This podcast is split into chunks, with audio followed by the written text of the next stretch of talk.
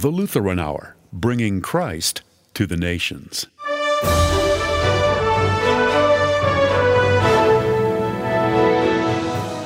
Why is there a rotting log inside a greenhouse? An unusual art project inspires Dr. Michael Ziegler's thoughts about life as God intended it. When you and I talk about life, what we're talking about is not yet true life. It's only mortal life. It's a glimpse of life. It's life curated and enclosed by death. And Dr. Tim Saleska shows how the ancient book of Ecclesiastes is relevant to our day. He describes a world that is enigmatic, discordant, and contradictory. It is the world in which we live. That's all today on the Lutheran Hour.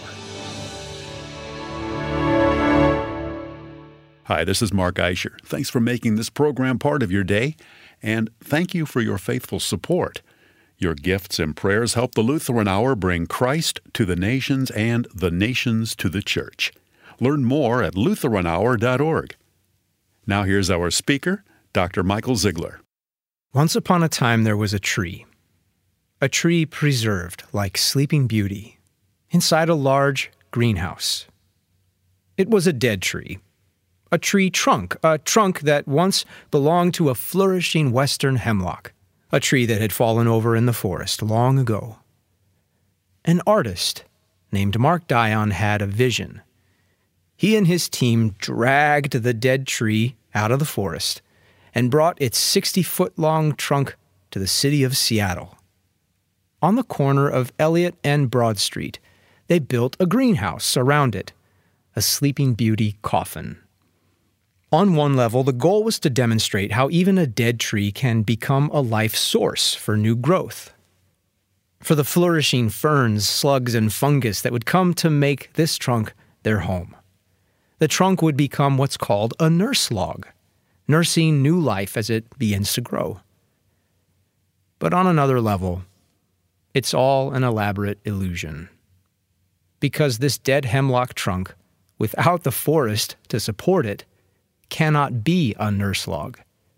So, to replace the forest inside that greenhouse, there is an army of humming humidifiers, industrial aluminum ductwork, and a power guzzling water filtration climate control system, a carefully curated terminal life support system.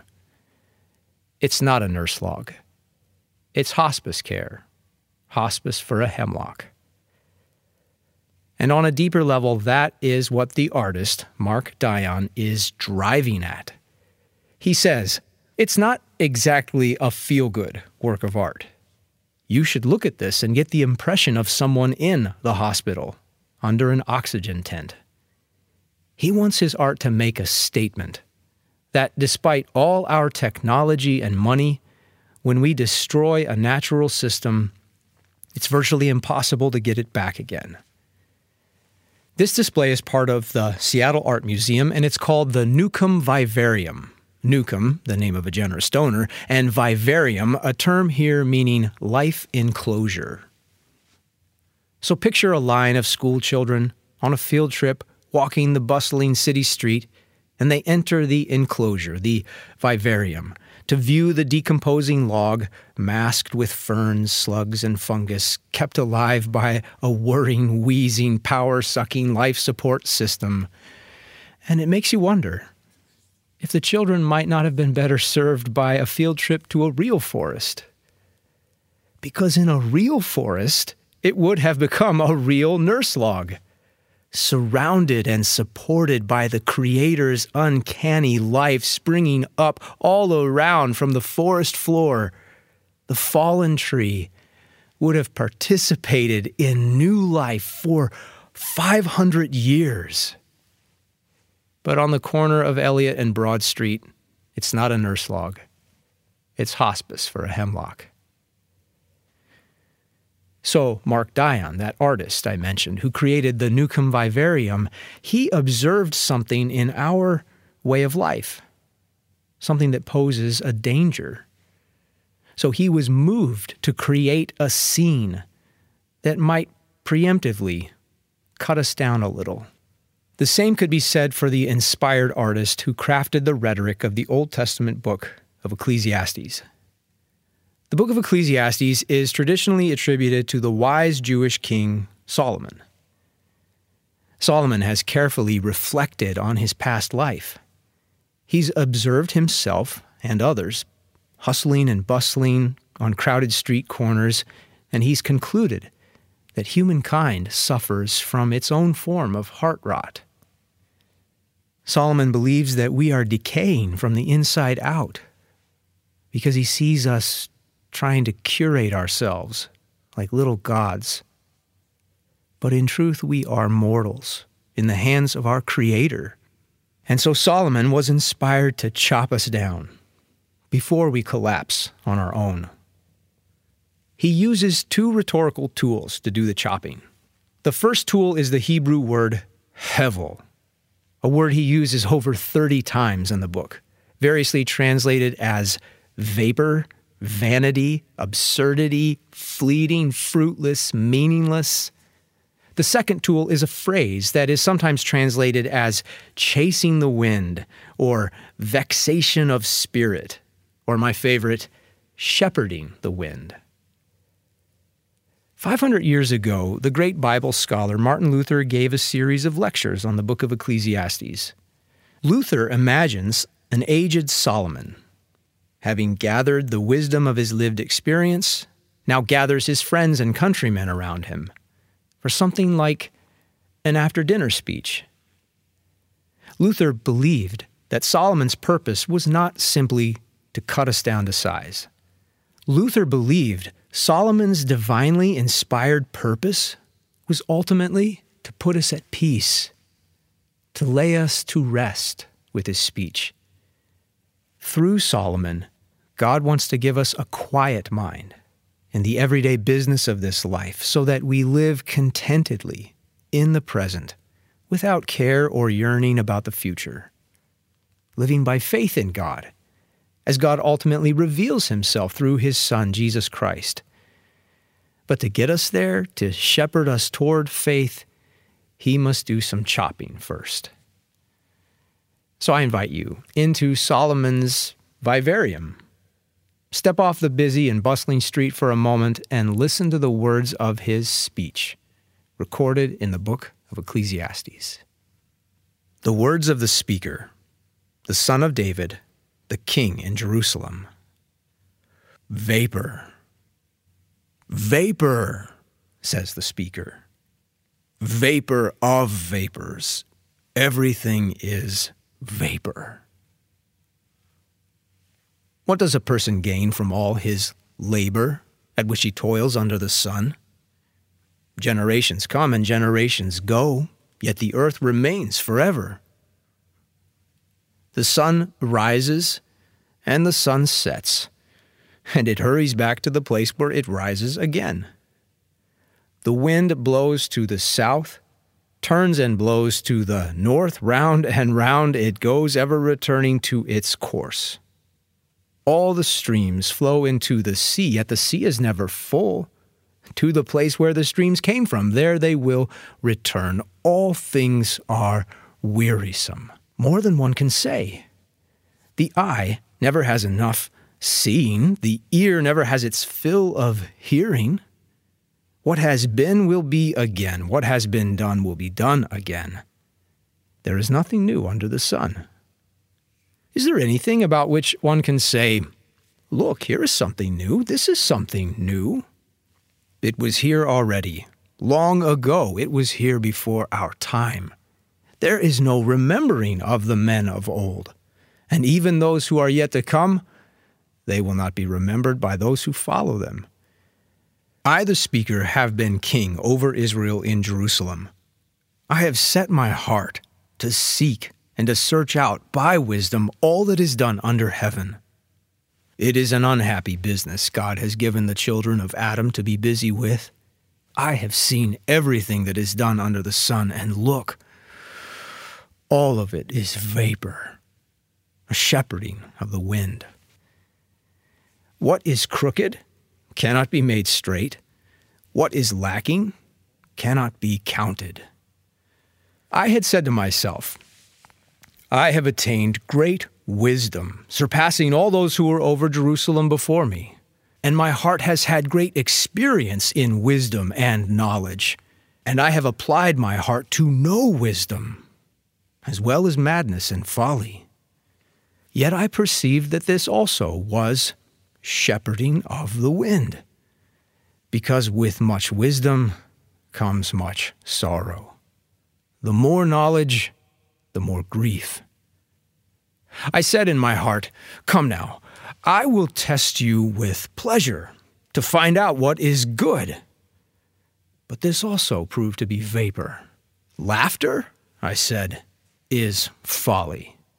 And what does pleasure accomplish?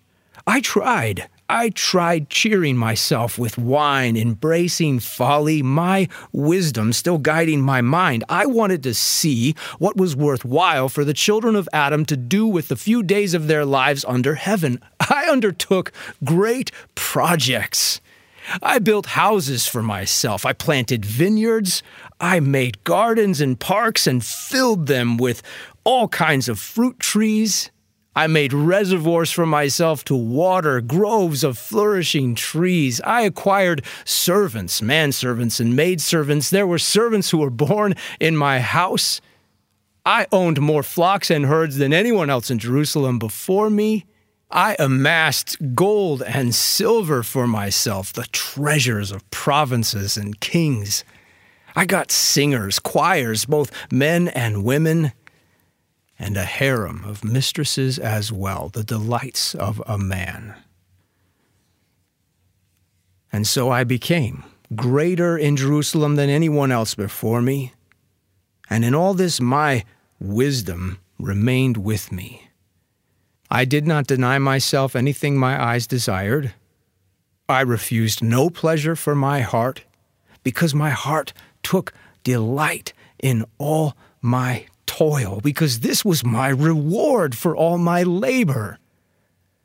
Yet when I surveyed all that my hands had done, and all that I had toiled to achieve, look, all of it was vapor, shepherding of the wind,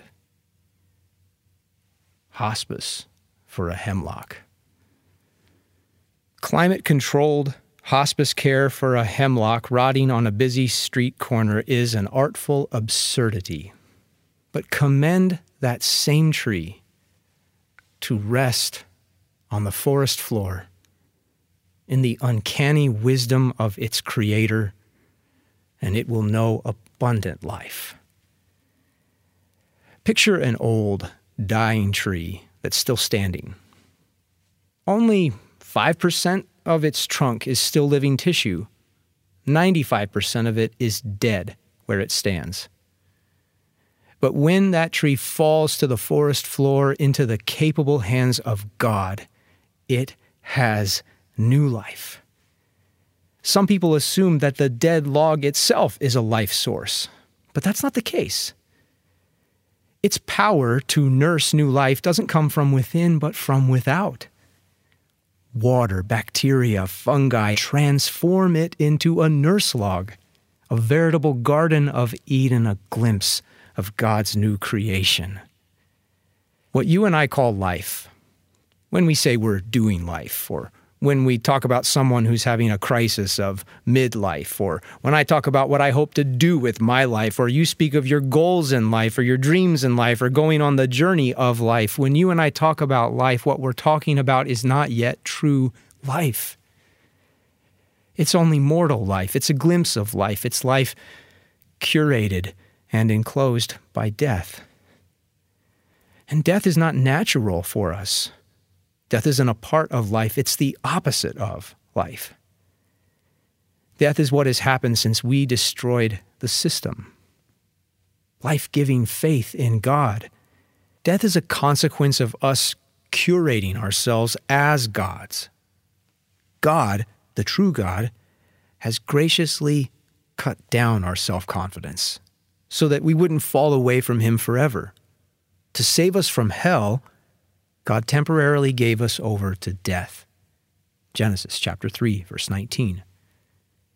And there's more. There's more because God sent his son to become a human, the heir of Solomon, the son of David, the true king in Jerusalem. God's son, Jesus, hung to die on a dead tree. Jesus carried the deadly consequence of our self confidence. And then he rose from the dead. He broke through that absurd greenhouse glass so that you could let go of it let go of your isolated, enclosed, power sucking, curated life. Let go and rest. Rest on the forest floor, surrounded and supported in the more than capable hands of your Creator. Jesus is calling to you now. He says, I tell you the truth. Unless a grain of wheat falls to the ground and dies, it remains alone. But when it dies, it bears much fruit. Whoever loves his life, his mortal life, will lose it. And whoever hates his life in this world will keep it for eternal life. If anyone serves me, he must follow me. And where I am, there will my servant be also. John chapter 12. Hating your life in this world means two things. First, escaping the vivarium leaving that curated life enclosed by death. And second, resting in the hands of Jesus on the forest floor, surrounded on all sides by the uncanny, indestructible life of your Creator. When Jesus returns one day to set the world right, as the prophet says, you will go out with joy and be led forth in peace the mountains and the hills will burst into song before you, and all the trees of the field will clap their hands. Isaiah 55. On that day, you will rise to true life, abundant life. And even now, with Jesus, you can be like a nurse log, with life that doesn't come from within, but from without, from God's word of life who gives life as a gift. As a nurse log, you can give others life, but you can't rely on your own strength. You can only fall into the arms of Jesus and receive the life he gives as a gift. So have no fear, little hemlock. It's your Father's good pleasure to give you the kingdom. And pray with me. Lord Jesus, Sustain us by your word and your spirit in this mortal life. Give us your peace that surpasses all human understanding and striving. Make us grow and bear fruit like the Garden of Eden and the dawn of your new creation, because you live and you reign with the Father and the same Spirit, one God, now and forever. Amen.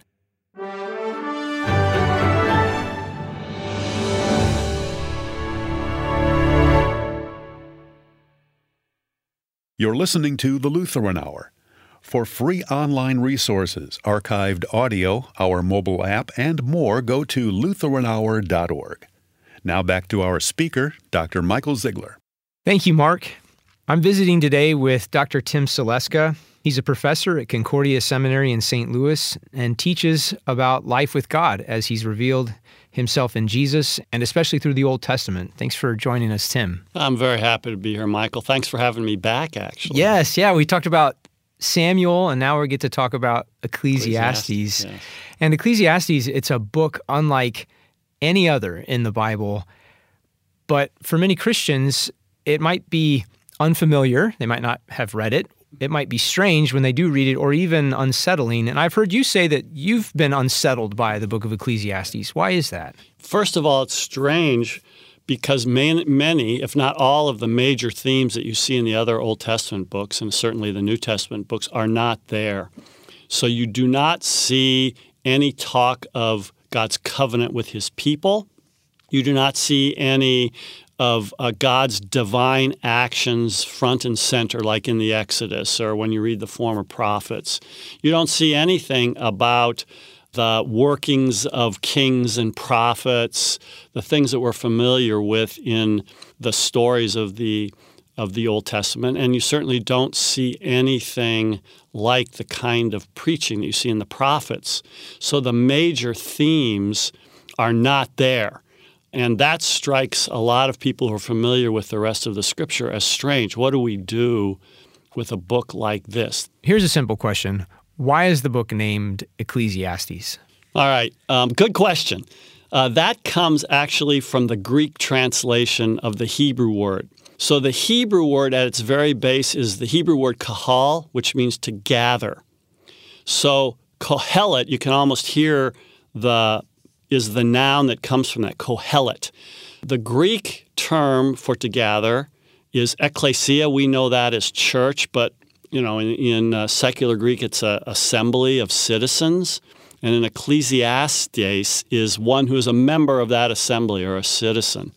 I do not think that translating it as the preacher really gets at who this person is in quite a, a, as well a way as just Ecclesiastes or the assembler or the gatherer, which sounds strange, I know. So yeah. that's awkward and that doesn't work. But that's basically where, what the name is all about. So, as you said, the the big story of Scripture that God's going to bless all the nations of the earth through Abraham and his family and the king that will come from that line, the Messiah.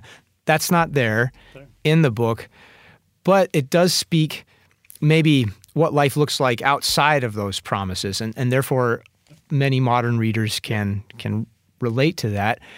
It also challenges modern beliefs, though, even modern beliefs that Christians have come to hold. How, how does the book do that? So, the thing about Ecclesiastes is that God is very much there, but what you're dealing with is the hiddenness of God. God's hiddenness is the big issue or problem as I see it when I read Ecclesiastes. And if we get far enough, we can talk about the view or perspective that Ecclesiastes gives us in contrast to Job, for whom God's hiddenness is also a problem. But he experiences God's hiddenness in a different way. So for Job, the problem is God's hiddenness and suffering. Mm-hmm. For for Ecclesiastes, the problem is God's hiddenness in. Job experiences, as you said, God's hiddenness as terrible suffering. What's the theological significance of his suffering? He doesn't give up belief in God, but he sees that God is angry at him. And you can read that throughout his book, throughout his words. He interprets his suffering theologically as God's wrath. Notice when you read Ecclesiastes, God's wrath is almost virtually absent from the book. So he experiences God's hiddenness not as suffering. In fact, he's doing anything but suffering. He's very famous and rich, just like Job was. Remember, very yeah. rich, very prosperous. He's not suffering at all, he's on top of the world.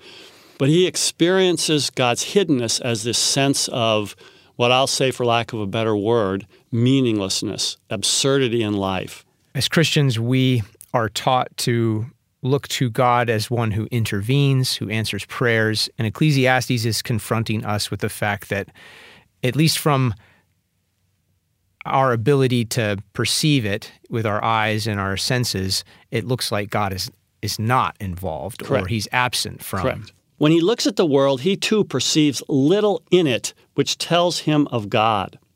All he finds in it is contradictions which do not fit in with God.